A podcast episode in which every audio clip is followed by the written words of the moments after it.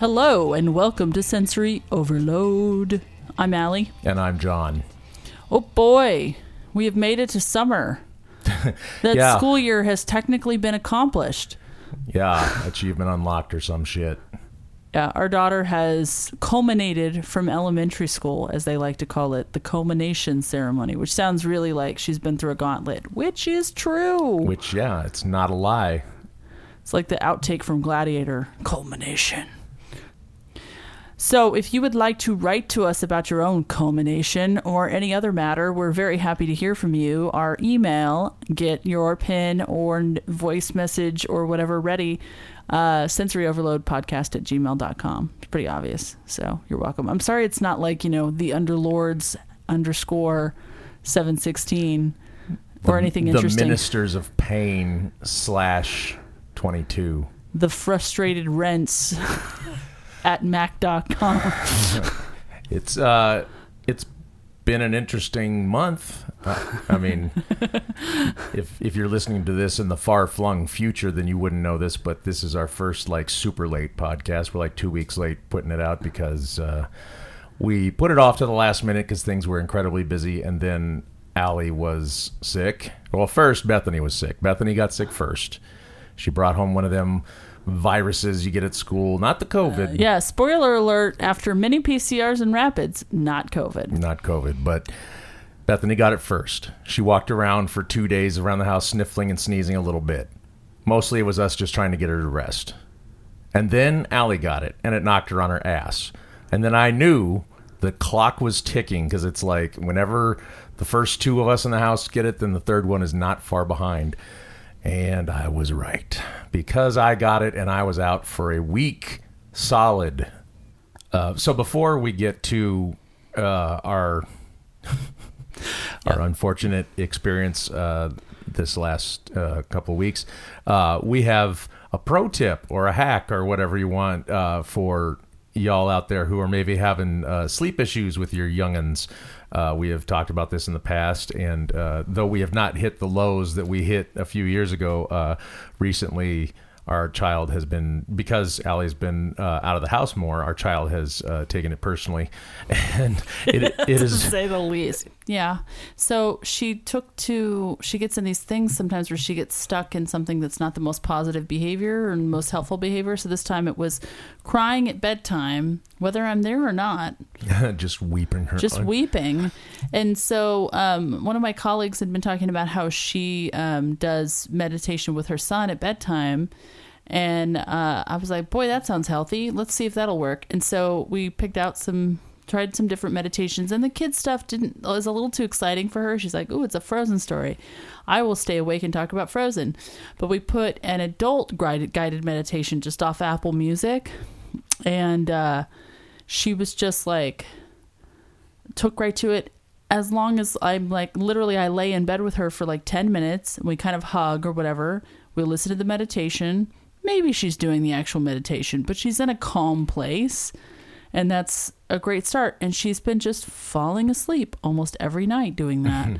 so now the trick is we're trying to change it up so that it's not always just mommy. Because again, you know, you don't want to get too stuck in things. And then if mommy has to work late or mommy's going out with friends or something like that, then it's like, oh crap, you know? So we started changing that up last night. And then uh, tomorrow I go out with friends, so then daddy will do it. But we're just so happy that she has this thing that's been working for her. And it's nice for me too, because it's kind of like a little quick meditation towards the end of the day for me too. And what grown up couldn't use more of that? Yeah. So it's very, very cute. And I'm so happy to see her going to sleep cozy and happy instead of, um, you know, Crying herself to crying sleep. herself to sleep. So shout out to my friend and colleague Kim for that um, unintentional suggestion just by telling us about what her she does with her son. So thank you. Uh, so our uh, our last couple weeks. Yeah, we had a whole bunch of other stuff going on around that, and uh, I'm in the edit on my film, and B is finishing up was finishing up elementary school, and we had uh, a dramatic, disappointing IEP. Are there any others? Right? Are there well, any other I mean, kind? we used Um, to talk about how di- they how they weren't disappointing in uh, the latter half of the elementary school career. They've been nothing but disappointing. We had come out of the IEP feeling like we had been fighting a lot. Like we were war ravaged and and I felt like I came off as crazy mama. yeah, we didn't yell, but you know, which has been done at these IEPs, and we have never done it. But we spoke in harsh words, not cuss words, but just we we spoke harshly about what we thought was going on. Our lawyer uh, called us up later that week, and um, and we were like kind of ready for him to to say, "Oh well, you know, you you know, It's you too said- bad you kind of lost it there, but Yeah. we can recoup. you said some things, and that's uh, that's a too bad, but whatever. Uh, what he did, he came on the phone and he said, "Can I just say, first of all, thank you so much for making your points." Not yelling, not screaming, just saying what you have to say and not being combative and not making it personal, just saying what you had to say and saying it with, you know, intent, but not fighting with them. It makes me it makes my job easier. And the thing he said, and I don't want to get too specific, but he said, uh, "You'll notice that the other lawyer is being very um, easy to work with." And I said, "That's his good day. this is him being easy to work with." And he said, "I know, I know, but." Believe me, if you had seen some of these other IEPs and you know what he's and I you know we've seen hints of him, but if you knew what he was like, then you would you know be shocked at how you know eh, how uh, uh, easy he is at this moment. And I was like, well, you know, you take the compliments where you can get them, I guess. Uh, That was pretty. Yeah, it was pretty that was kind of mind blowing because I mean we said some things in that IEP. I, like for example, I had toured my you know toured our daughter's uh, upcoming middle school, and I believe I said the words about you know not all the classes, but one of the classes I, I believe I used the phrase like a prison so exciting. to describe their school. Well, I mean, you know, word choice is important, John. So it's necessary to paint the picture. I I don't regret saying it. No, I I just I was proud of you. I you know Say it, say it. But it was it was two days. It it had been over over several meetings, and the last one was two days before her culmination. So it was that, and then the culmination was very loaded feeling because I wanted to just be happy for her, but I felt so much um, resentment, rage, rage, disappointment, flames on the side of my face, clue style. sadness. Yeah, it just it just felt like um, everybody was talking about the they had the kids talk about their elementary experience, and I was just like, her elementary experience is such a small fraction of what all these kids got to experience, and it just made me upset. Yeah. And then hilariously, she was like, the ceremony was over, and she's like, "Let's go." And I was like, "Well, there's a lot of people to say goodbye to. I want to that. go." She's like, "I want to go. I want to go now." Well- so we made her say goodbye, like you know, to her couple of teachers that she knew well, and she had, you know, but it was like then we got home, and I was like, we didn't even say goodbye to her gen ed teacher, to the print, like nobody. She was just like, "I want to go now," and we were like, "We're." Well, it's her day. You we're know? maxed out, and it's your day, so let's it go. was her day and we we made a big deal out of like hey you're you know culminating from elementary school so you get to call the shots today and so yeah but it yeah there was a lot of loaded feelings that day especially after again a another iep and this iep was particularly uh, painful for us most of i mean this is not their fault it's just most of them are not going to be her teachers anymore they're not going to be her therapists anymore they're not going to be involved in her life anymore this is them kicking the can down the road to you know middle school She had 19 goals this year and she achieved four. So she met four. she met quote unquote four after some discussions during the iep w- between the lawyers i think we got down to one Yeah. Yeah. i think she successfully got through one goal now part of this in fairness to whoever including us um, part of this is she doesn't test well shocker of shockers so that's okay, according to them. It's okay if she's not great at, at evaluations, according to them, until they talk about her cognitive evaluations. And then that's their ticket out of jail. That's their chi- ticket to be able to, like, n- not expect much from her and to not push her and to not waste money on her, basically. And so that's the part where I'm like, oh, oh, hell no. I just it, I I had to st- I had to work. Now, granted, I am a crier. I'm a big crier. Anybody that knows me, I'm a tears. But it's like a tears. Is that a term? I'm a tears. I'm a tears, dude. But it's Check like my shit out here. but These I tears. but I know when I need to be when I'm not doing my creative work, I'm not with friends. Like I understand I have to be a professional adult. But it's like I was having to work so hard to not cry in a school meeting. yeah. And I just think, you know, this, I feel like the school districts and the way that they've approached special ed have just still never understood the incredible emotional turmoil that they put par- families through, including the kids, of course. Yeah. Well, But the kids don't have to be part of that, you know, meeting, but they get to be part of everything else. So Yeah, and it's just it's just like they just they talk about our kids like they're part of a corporate negotiation. They they talk about them like it's a foregone conclusion what they're going to be able to do. And this is an elementary school kid.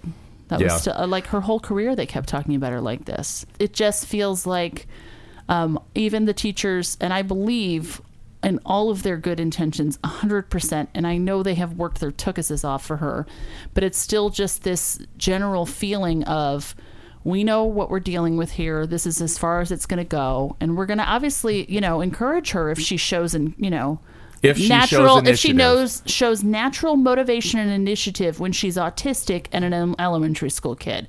How messed up is that? Like they don't they don't step away from it and think about how crazy that is dude, I was a good kid, and I don't think you could have gotten me, you know, motivated and you know, given the initiative that they need for you know this to be successful. It's It's like how brutal is life, right? Like that you're seriously expected to already show that that young or fuck you. Yeah. Like that's messed up. And they and they get to do it legally speaking, they still are allowed to do this. So I think the big thing that I took from it is like as much as I'm going to keep fighting with lawyers and I'm going to keep going to 50 IEPs, and I, obviously I mean we are going to go to do all of these things, it's just such a bigger issue. There's no avoiding like being much more heavily involved in the movement. And that's just like a lot of that has been like, I've always been helpful, but it's always been like, I'm so exhausted. There's no time, there's no energy, and I don't know where I'm going to find it, but I'm going to fucking find it. I am so sickened by the way that we that our kids are looked at and disregarded that it just makes me crazy. I don't think it's ridiculous the things we ask for. I know that they're specific, but it's also like, well, this could only help everybody, right? If you learn how to deal with Bethany, I'm sure it could, you know, be kicked down to another kid someday. I'm sure it'll be useful figuring out, oh, hey, we chipped away at this using this and it worked. And yeah, but you know, they're they're kind of they're kind of always a few steps behind. It's like, oh, she's, you know, responding well to token boards. It's like token boards. Wow, that stuff we used when she was In preschool. years younger. And yeah, it worked then, but we moved on. Well, it's it's almost like they whenever things don't go well, they just keep going back to the same, you know, 5 or 10 things and you're like, gosh, this is a, there's a huge toolbox. Like we need to be trying other things. And we, you know, I just don't understand why you have an individualized education plan when you're not actually required to follow it in any meaningful way. You're not actually required to change it when it's not working. You're, not required to succeed with it. Yeah, and yet they say lovely, infuriating things like, we just want her to be successful. Which, here's the little clue if you're new on this journey, it's a bullshit line. It's so that they can be successful. Well, success in this case means getting through the day without throwing a fit, which is not our definition of success. No. I mean, I, I and I understand that our definitions vary coming from you know from us to the district. But the truth is, our definition of success is not whether she got through the day without incident necessarily. Our definition is did she learn anything? Did she get something that she didn't have before? Did she, you know, did she see something in a different way? Did she understand, you know, the lesson as it was given? Did she learn a new word for crying out loud? Yeah. I mean, and yeah. It's well. That's the thing is, it's like they're they're, uh, they're. This is where the ableism really comes in. Is they they genuinely are like, we can only expect so much. At this point, we're gonna, if her behavior just keeps being bad, we're gonna spend years and years just focusing on the behavior and not really noticing that she's completely fallen behind on her academics. And then we get to blame the cognitive tests on that. we've spent the last year, especially during the you know the lockdown and and having to adjust to outside influence. We've had to pick up a lot of balls and run with them and we've figured out our own tricks and we're like okay well it's not it's not rocket science it's you know make her read if she starts to get anxious help her calm down but make her read you know? It's stay in her spot stay in the spot. The amount of times that they would spend on breaks on constantly like okay i guess we'll finish this tomorrow. And that and again this isn't even just like the teachers and stuff because obviously we appreciate them. I hope that's clear but it's like that's the way that the district and the special education education, like the education of the educators, is about. It's like clearly about making sure that it's like you have to get them calm and then you can hope to teach them. But if you can't get them calm, it's all over for them. It's like, are you kidding me? Like any other child. I mean, I used to volunteer in these classrooms, and it's like any other kid that would throw a fit, they would have to stay and work it out. But because my kid's autistic, she gets taken out so many times that she falls behind and then gets thrown under the bus of like, well, I guess her behavior hasn't been good enough. Oh well, well that on its own. I mean, we can we can and have debated the her behavior is getting in the way. We've debated that a lot with them and it's and ultimately it's like, well, there are other problem kids. Do you write them off too? And the answer, I think, is uh, yes. It's just so frustrating. So I think it's like we've been very upset and but also trying to reflect because I never want to just be like I mean, lately maybe I do uh, want to just sort of dwell on my rage, but it's like just swim in it, you know, soak it up. But you Well- don't really want to do that. You want to step away from, you know, um, We wanted to I mean and try to think about what you can learn from it. You we know, specifically were thinking about how can we turn this feeling that we're having because we know a lot of you are educators we know a lot of you are providers and you know many of you have commented that like oh i hadn't thought of it in that way before so we were thinking okay how can we say it to somebody who's not in the family who is not dealing with this at home on a daily basis and one of the things that we sort of landed on was uh, the idea of this. I don't even know what you call it. The snowball effect. I don't know, but it's like the germ of something that begun that began for her in preschool and kindergarten and rolled all the way through now fifth grade.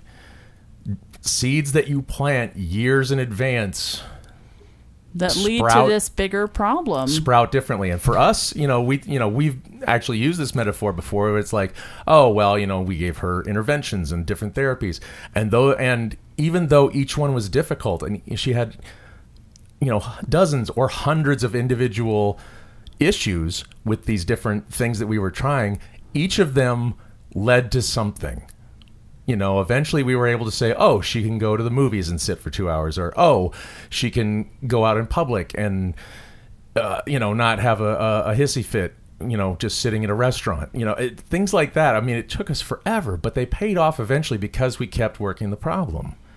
And finding ways that worked for her, not just behave like us, behave like us. Yes, because that, well, A, That's that- not reasonable. Number one, that's not yeah, it's not reasonable to expect that out of her. And number two, it's again, Hateful. It's sort of ableist. It's like, well, try and figure out the thing that will you know help her, you know, be happy and calm and not anxious. Sure, but you know she doesn't. Why?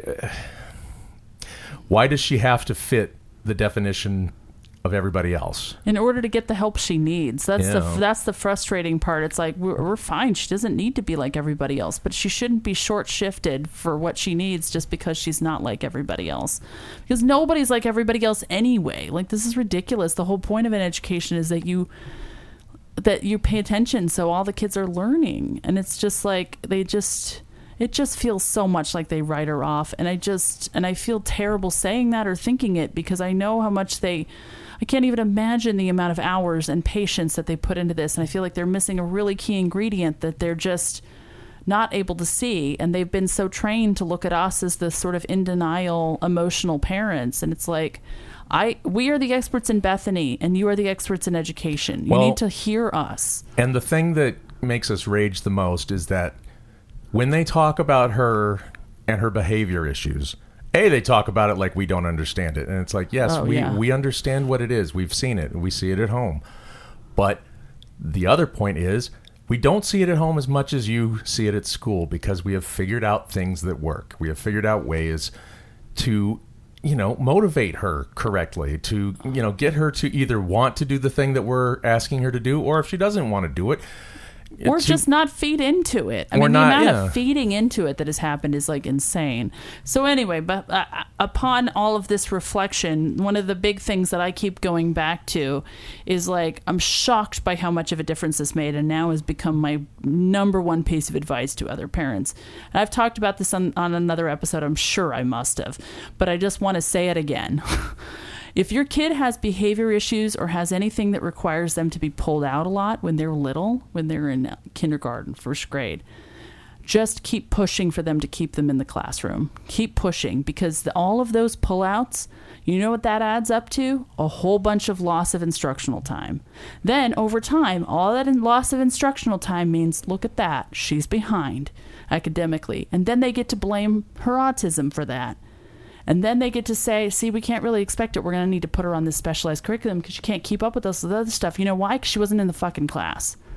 right. And she was not expected to complete the work. None of that stuff was pushed. And it took, and it was so fast that before we knew it, that, that had caused this big problem. And we were like, guys, you've now caused this big problem. And they're like, no, it's because she's autistic and has bad behavior.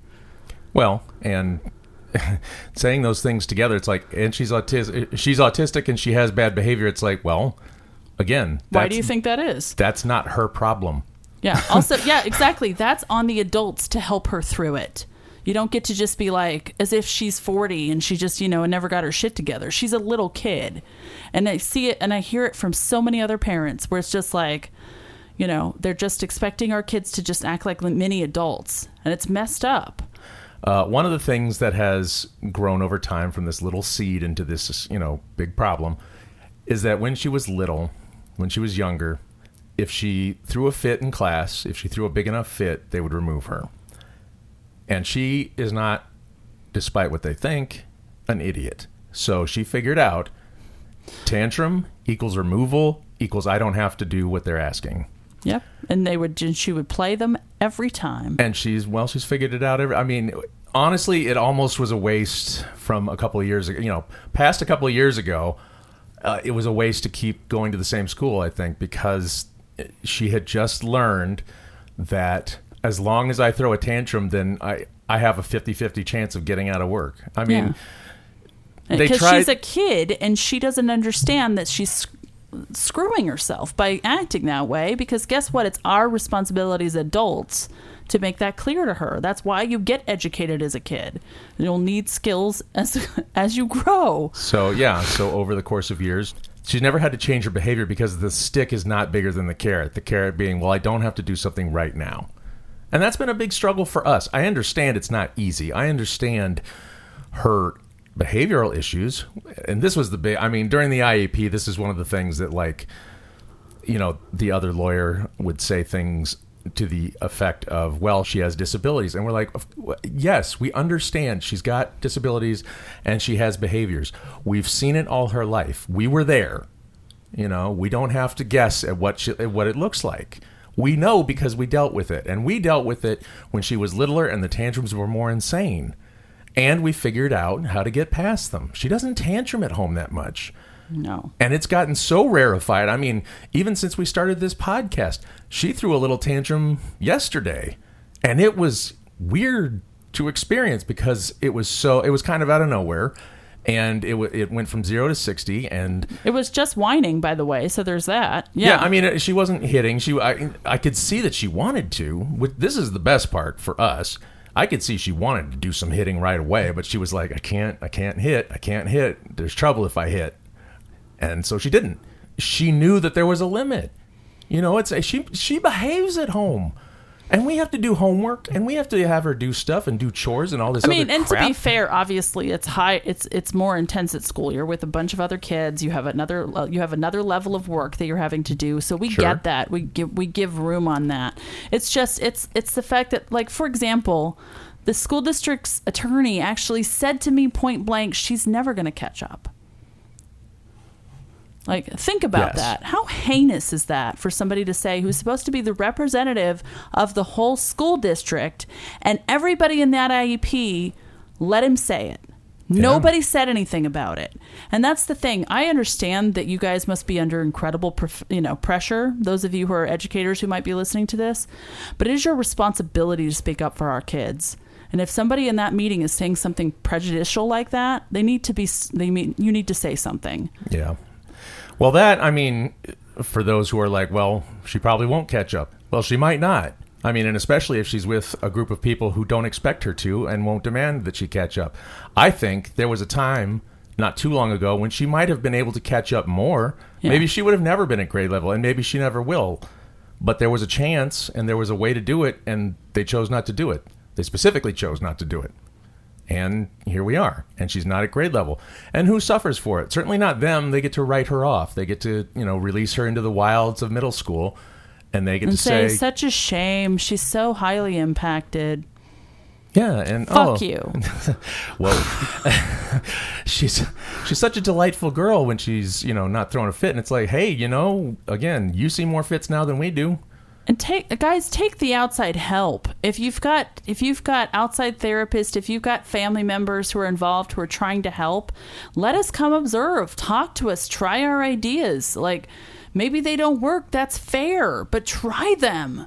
Don't just try like every once in a while some little project that you take to a, the nines instead of like really looking fundamentally at big issues like does her one-on-one have instructional control? How much time does she have directly with her actual teachers going to teach her the lessons or how much attention is that teacher is it divided? And the way the special ed classrooms are run these days, they are almost always supposed to be just support rooms, which translates into the teacher does not get to teach your kid all day. They are teaching a bunch of different kids at a bunch of different levels, both academic and, you know, ability wise, in the same room. And w- meanwhile, you know, Jenny Neurotip in the other classroom gets a teacher that is devoted. Now it's a lot more kids in the classroom, but gets a teacher that is teaching all of them at once. She gets the peers to be able to like s- learn from them, both the content and the way that you do school. That's that, uh, that's not reasonable. That is inequitable. I just think back to the days when she was in kindergarten, and it started when she like the, her preschool was great. They challenged her. They, you know, there's her. This particular preschool is known for exactly that, challenging them and and getting them ready, and and and then when she got to kindergarten, she had an old fashioned teacher who basically ignored her. Yeah. And And I was the room parent, by the way. She was ignored, and I was the room parent. So that tells you how how uh, systemic this How all is, how deeply in. rooted this is. Yeah, she was disregarded because she wasn't gonna, you know, she wasn't up to what the other kids were doing socially. But at that point, she was almost ahead academically because She was actually ahead of a lot of the kids. She knew her sight words. She knew all this stuff. She knew how to do them. Like she just knew so much more than most of the other kids in those classes in that class. And yet she would throw a fit, and they would just take her right out of there. yeah, and and even when she was in there, again disregarded because she wasn't neurotypical. Like she's a pet. Like she's amusing. Yeah, and we just watched it. I don't. Th- I, I mean, honestly, I have a bone to pick with that teacher in particular. I think that's the worst teacher we've had, but it set a very bad precedent. Yeah. And maybe it's our fault too. Maybe there was something else we should have been doing. I don't know. We tried. We tried to be there as much as we could, and we were super involved but that's the thing is i think that there's like th- moments and i've been going through this with my work as well. I'm making my first thing my first feature and it's like you learn so much about the moments that you have to dig your heels in the sand and then after that it's so hard to come back from it if you don't. And i think the biggest thing that when it came to her education is like when you feel like they need to be pushing your kid and they're not dig your heels in the sand. Call them every day go back to that regional center advice we would tell you guys. Call every day until you get what you need this is they need to be trying this stuff more with our kids. And and again all of this also comes under the umbrella of our schools are never going to be funded enough. They're never going to be given enough respect. The like curriculums are all going to be antiquated. And now it's getting worse with all of this awful hateful stuff that they're putting in in places like uh, Florida or probably most places now. It's just it it's so there is a very big issue that we're all dealing with but what you can control in your moment apart from obviously contributing to that overall movement which we should all be doing in some way is is just saying to your principal to your kid's teacher to everybody that works with them you need to let her stay let them stay in the class let them stay find a way And if you don't have the resources for it, then you can't claim that you have an individualized education plan. It's not reasonable. So that's our our uh, advice slash rant. And on a much more positive story, uh, because we because as is all of life, right? Pretty much when something is really awful and hard, there's often then just something really lovely and joyful that you get to experience. So we had that last night. So it's kind of good in a way that we got the. Uh, you know the little delay here on recording but we took b to her first professional full-blown whoa boy concert last Her night. first rock and or roll concert. and she was delighted and she only started being like i need to go home the last like five or ten minutes. Like girlfriend stayed up. Now she's 11 so you know but girlfriend stayed up until like 11 until like 10.30 without complaining or anything just kept Yeah. jumping up and down screaming this is so exciting. This is amazing. I love this. This is the best concert ever which is very cute because it's like her first real one. She's been to like a peppa pig show. She's been to like you know um, a concert in the park that's very far away you But know this really, is- you know well, like those sorts of things first- which are lovely also but This is the first show where she gets to do the stuff that comes naturally to her, and it's part of the part of the game. Yeah. Most shows she's been to, like movies or you know indoor plays or things like that, she's expected to sit and watch, and perhaps applaud nicely or, or, you know be quiet that's her big concern but mostly be worries quiet. about being quiet But this one, she was allowed to jump and yell and scream and you Party. know, be happy Dance. with wild abandon, and nobody cared, and it was lovely, and she and in fact, it. she got constant beams from people around us when we would like go to and from the bathroom. There was especially this one lady who just kept like beaming at her. And she, it's just like people were responding to it. It was really sweet to see because everybody was like, "Oh man, this is so joyful." And this particular concert was for um, our uh, beloved Barenaked Ladies. and uh, John and I have been to see many, many shows of theirs. They're one of our favorite bands. And I hate to become that couple who says our favorite bands, but it is. And um, we had bought these tickets. I'd bought these tickets with the intention of this is going to be her first real concert. Um, a few months before the pandemic. So it was scheduled for like June of 2020. So then we we had the option to refund or keep the tickets going, and we were like, we're just going to keep the ticket going, and it kept getting rescheduled. It got rescheduled like two more times before it was actually like okay now you get to go to the show. So it was like there was also this this like finish line feeling. Now i'm not one of those people who thinks that the pandemic is over but we have at least crossed enough of a finish line to where i wasn't terrified to go to an outdoor concert. So that was that was incredible. It was like and there was this feeling in the whole crowd and all the all the artists who were playing all the musicians kept referencing it. Like we know that you know we've all been waiting for the show. It wasn't just the audience, it was them too. You know, they wanted to be doing this tour, they wanted to be doing these shows, mm-hmm. and then they finally get to. And it was really, it, it was wild. It was like, kind of reminded me of like, the day I found out that I was pregnant with B, which I will explain in a second.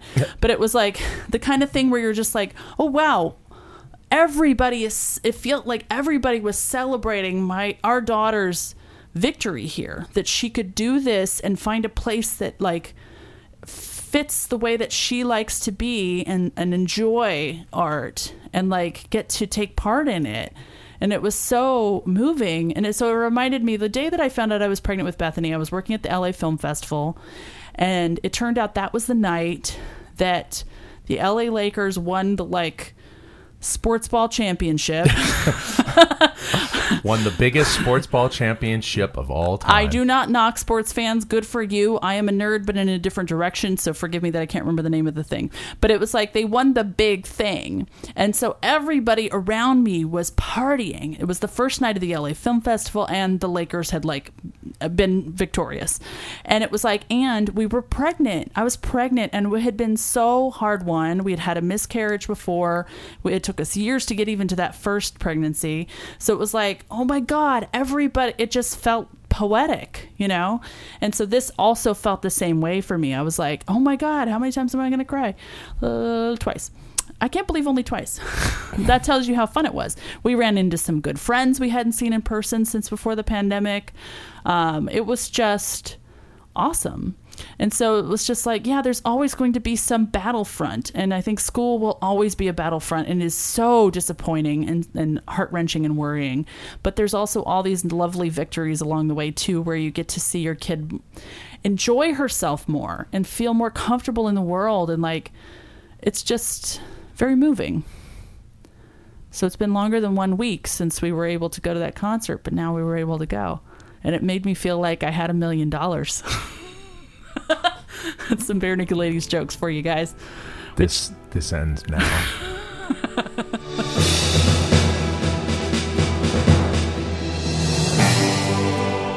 Okay, thanks so much for listening, and we appreciate you, and we love you. And Why do you sound why like- does this sound sarcastic? Why do you sound like you're lying? It does, right? It sounds like I'm lip service. Like, I just really appreciate you, fans, my fans. You can email us at sensoryoverloadpodcast at gmail.com. You can also go to our nifty website, sensoryoverloadpodcast.com. Thanks so much for listening, and remember, they'll never catch up.